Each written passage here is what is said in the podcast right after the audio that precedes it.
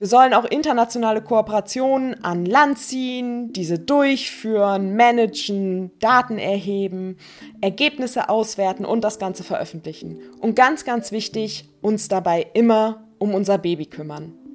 Aber unser Baby ist natürlich kein echter Mensch, sondern unser Baby ist unsere Doktorarbeit. Und damit wir das alles können, haben wir häufig nur befristete Verträge. Das krasseste, was ich mal erlebt habe, war, dass eine Freundin von mir einen Drei-Wochen-Vertrag hatte und nicht wusste, wie sie danach ihr Projekt weitermachen sollte oder ob sie ihre Doktorarbeit auf Hartz IV zu Ende schreibt.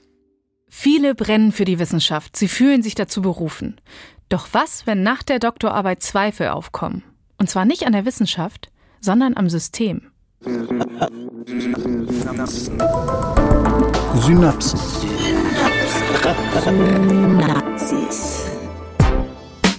Science Slam. Im Wissenschaftspodcast von NDR Info. Hey und willkommen, ich bin Maja Bachtjarewitsch und ich freue mich sehr, dass ihr wieder dabei seid bei unserem Science Slam. Auf diesem Kanal findet ihr auch die gewohnten Synapsenfolgen und das alle zwei Wochen. Dazwischen geben wir WissenschaftlerInnen die Bühne, uns von ihrer Forschung zu erzählen. Und genau das passiert auch heute.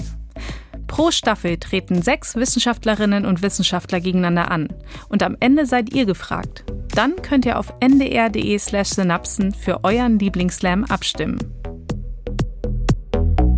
Heute im Ring Toxikologin Lynn Voss.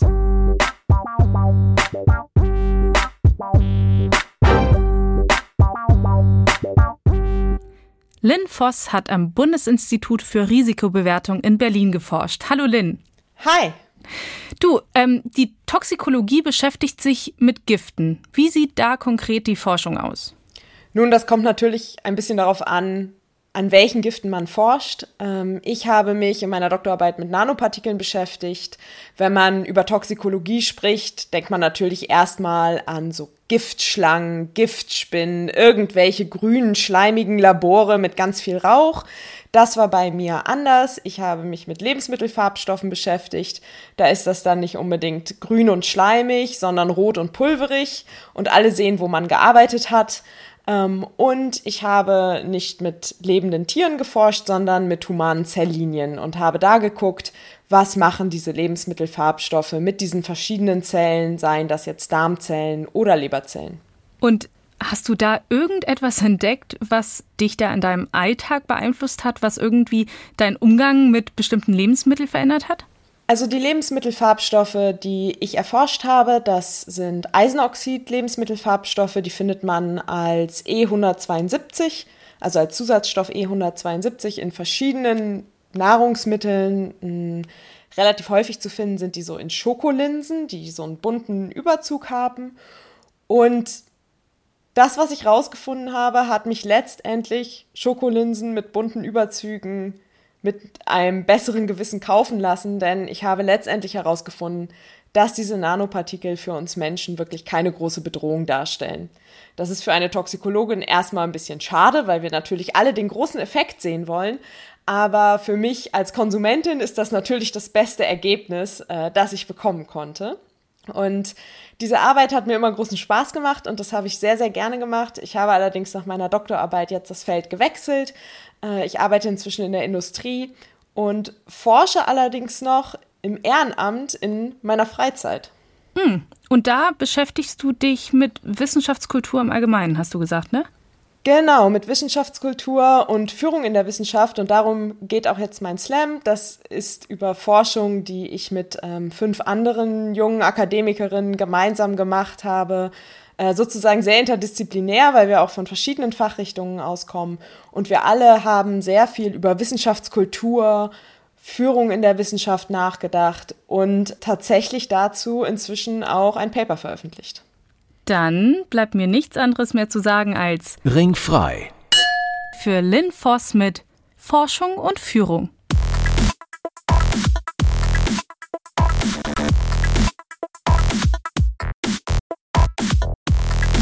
Ja, hallo, ich freue mich riesig, dass ich heute hier sein kann und über Forschung und Führung zu reden.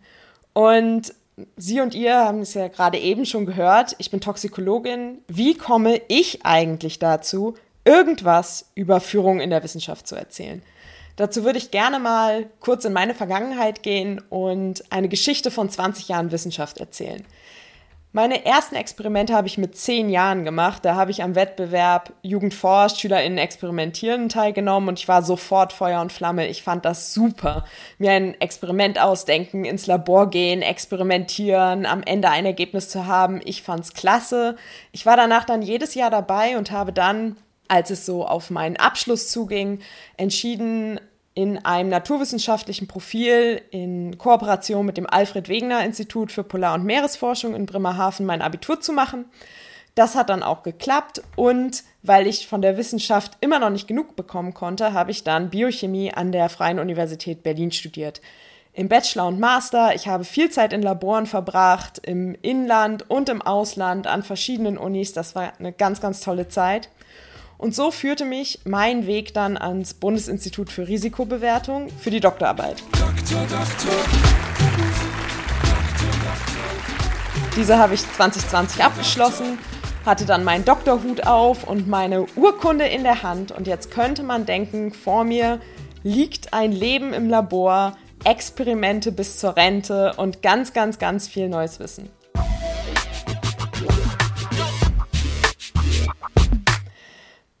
Aber so ist es nicht gekommen. Ich habe nach meiner Verteidigung der Wissenschaft den Rücken gekehrt und arbeite inzwischen als toxikologische Beraterin. Das bedeutet, ich sitze vor allen Dingen am Schreibtisch. Ich werte Studien aus, aber die sind von anderen Menschen gemacht worden. Und ich berate Firmen darin, was sie machen müssen, um ihre Chemikalien zum Beispiel zulassen zu können. Und so wie mir ging es auch anderen Freundinnen in meinem Bekanntenkreis und wir haben ganz, ganz unterschiedliche Sachen studiert. Also von Biochemie, Toxikologie über Neuroimmunologie, Jura bis hin zu Wirtschaftswissenschaften. Und von uns Sechsen haben tatsächlich vier einen Doktortitel, aber nur noch einer arbeitet aktiv in der Wissenschaft. Die anderen fünf haben das Feld gewechselt. Und wir haben uns gefragt, woran liegt das eigentlich? Denn wir alle mögen Wissenschaft, aber wir sind gegangen.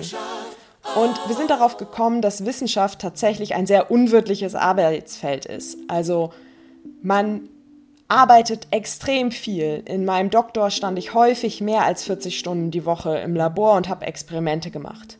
Zusätzlich macht man häufig Lehre. Also ich habe zum Beispiel Bachelorstudierende und Masterstudierende betreut bei ihren Abschlussarbeiten. Andere geben Vorlesungen, etc. etc. Als Forschende sollen wir unsere Ergebnisse auch kommunizieren.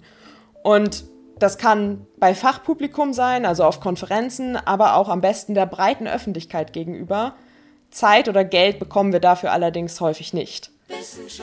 Wir sollen auch internationale Kooperationen an Land ziehen, diese durchführen, managen, Daten erheben, Ergebnisse auswerten und das Ganze veröffentlichen. Und ganz, ganz wichtig, uns dabei immer um unser Baby kümmern.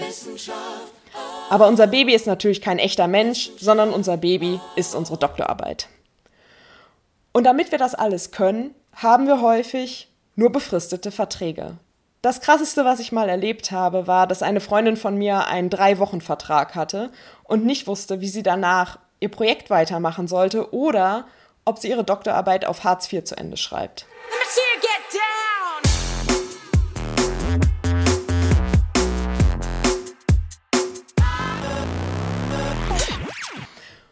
Und wie wir so da saßen und darüber geredet haben, welche Erfahrungen wir in der Wissenschaft gemacht haben, haben wir gemerkt, okay, Wissenschaft ist ein sehr, sehr unsicheres Feld. Aber es gibt eine Person, die einem da ein bisschen durchhelfen sollte und einen unterstützen sollte. Und das ist die jeweilige Führungskraft. Und wir alle sechs waren mehr oder weniger enttäuscht von unserer Führungskraft. Das reichte von ich hätte mir mehr Unterstützung bei internationalen Kooperationen gewünscht, bis hin zu, meine Führungskraft war vollkommen unfähig und ich musste alles alleine machen, ohne jegliche Hilfe. Nun gut, aber jetzt kann man natürlich sagen, wir haben die Wissenschaft ja auch verlassen. Vielleicht sind wir einfach eine schlechte Vergleichsgruppe. Und weil wir Wissenschaftlerinnen sind, haben wir ganz klar was gemacht. wir haben eine Online-Umfrage gestartet und haben gedacht, fragen wir doch mal nach, fragen wir doch mal andere WissenschaftlerInnen. Und wir hatten so gehofft, dass wir so 60 Antworten bekommen. 100 wäre total super gewesen. Aber uns ist diese Umfrage einfach um die Ohren geflogen. Innerhalb von zwei Wochen hatten wir über 700 Antworten von Forschenden aus Deutschland und der ganzen Welt, die uns von ihren Erfahrungen in der Wissenschaft und ihren Erfahrungen mit ihrer Führungskraft erzählt haben.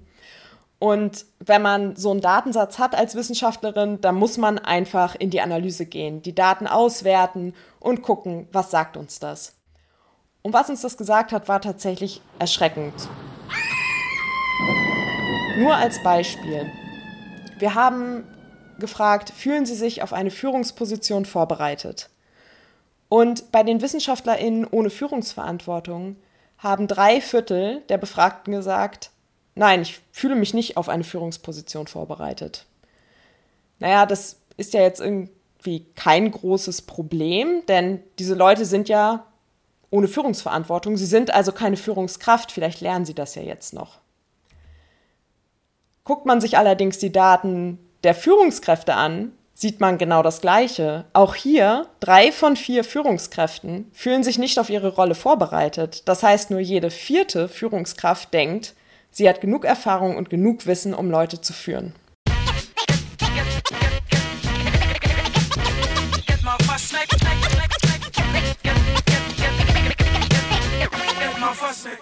Wozu das dann führen kann, hat eine Studie des Wellcome Trust untersucht. Die haben WissenschaftlerInnen im Vereinigten Königreich gefragt, wie sie die Arbeitskultur in ihrem Institut bewerten würden.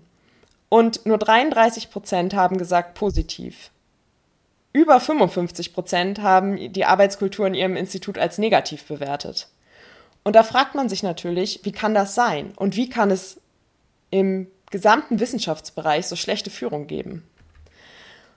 Und wenn man das erklären möchte, da kommt man auf ein Prinzip, das nennt sich das Peter-Prinzip. Das ist benannt nach Lawrence J. Peter und der hat gesagt, in einer Hierarchie steigt ein Beschäftigter bis zur Stufe seiner Unfähigkeit auf. Was bedeutet das jetzt? Also wir stellen uns mal einen Wissenschaftler vor, nennen wir ihn Peter.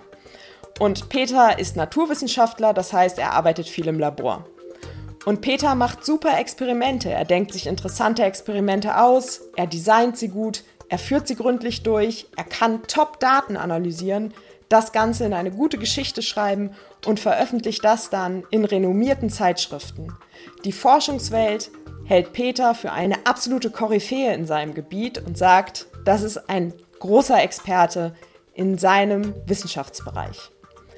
Und weil das so ist, wird Peter befördert. Und zwar zum Gruppenleiter. Er hat jetzt seine eigene Gruppe und die muss er jetzt eben führen. Das Problem ist, dass Peters Aufgaben sich jetzt fundamental ändern. Statt eigene Experimente zu machen, soll er Meetings leiten, er muss die Infrastruktur im Labor sicherstellen und manchmal muss er auch Konflikte zwischen seinen Mitarbeitenden lösen. Dafür hat Peter überhaupt nicht trainiert denn wofür er ja befördert wurde, ist seine exzellente Forschungsleistung.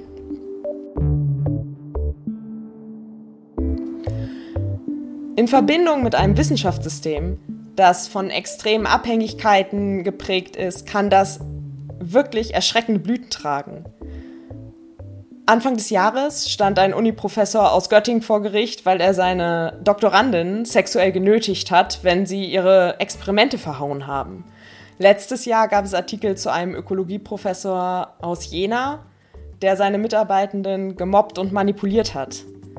Und naja, man könnte jetzt meinen, das sind Extreme, es gibt in jedem Bereich schwarze Schafe. Was sagt das denn über die Wissenschaft im Allgemeinen aus?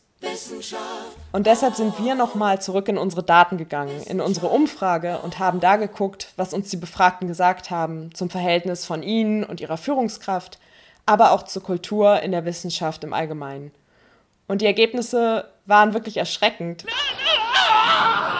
weil wir sehr viel Negatives durch die Bank weggesehen haben. Ich habe mal ein paar Zitate mitgebracht unter anderem haben die Befragten gesagt, die Arbeitsbelastung war unerträglich, die Erwartungen hoch und die formale Ausbildung gleich null. Die Kultur zwischen meinem Chef und mir war feindselig. Eine akademische Karriere habe ich inzwischen verworfen, weil ich von den schlechten Arbeitsbedingungen in der Wissenschaft enttäuscht bin. Oder eine andere Person hat gesagt, die Kultur ist insgesamt sehr unsozial, negativ, zu egoistisch. Frauen werden nicht gleich behandelt und eine Work-Life-Balance ist nicht möglich. Nun, wir lieben Wissenschaft und wir wollen was ändern. Deshalb haben wir zwei Dinge gemacht. Zum einen haben wir diese Daten veröffentlicht. Die sind für alle einsehbar, Open Access, in einem Paper, das The Need for Sustainable Leadership in Academia heißt. Und zum anderen haben wir eine ehrenamtliche Initiative gegründet, die Sustainable Leadership Initiative, die sich für bessere Führungs- und Arbeitskultur in der Wissenschaft einsetzt. Denn und das hat schon Jeremy Farrar gesagt, das ist der Direktor des Wellcome Trust. Eine schlechte Wissenschaftskultur führt letztendlich zu schlechter Wissenschaft. Und wir haben viele Probleme in unserer heutigen Zeit. Gaskrise, Klimakrise, Corona-Krise, Affenpocken, Polio-Ausbrüche, Kriege. Wir können es uns nicht leisten, dass WissenschaftlerInnen die Wissenschaft zuhauf verlassen, weil die Arbeitsbedingungen so schlecht sind, dass sie darin nicht mehr arbeiten können. Vielen Dank.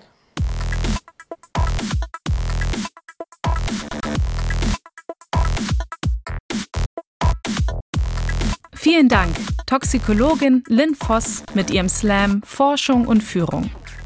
An dieser Stelle noch einmal der Hinweis. Äußerungen der Wissenschaftler und Wissenschaftlerinnen im Podcast Science Slam geben deren eigene Auffassung wieder. Der NDR macht sich Äußerungen zum Thema nicht zu eigen. Kommende Woche also geht es weiter mit einer Synapsenfolge in gewohnter Form, zum Beispiel in der ARD Audiothek und überall sonst, wo es Podcasts gibt. In zwei Wochen gibt es dann den nächsten Slam.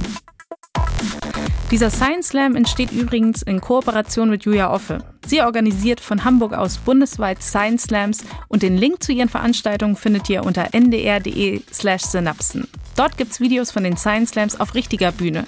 Natürlich auch von den Slammerinnen und Slammern aus unserem Podcast. Und wir freuen uns immer über Feedback.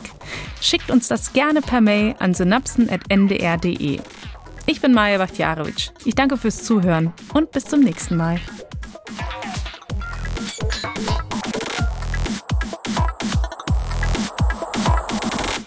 Synapsen Science Slam, ein Podcast von NDR Info.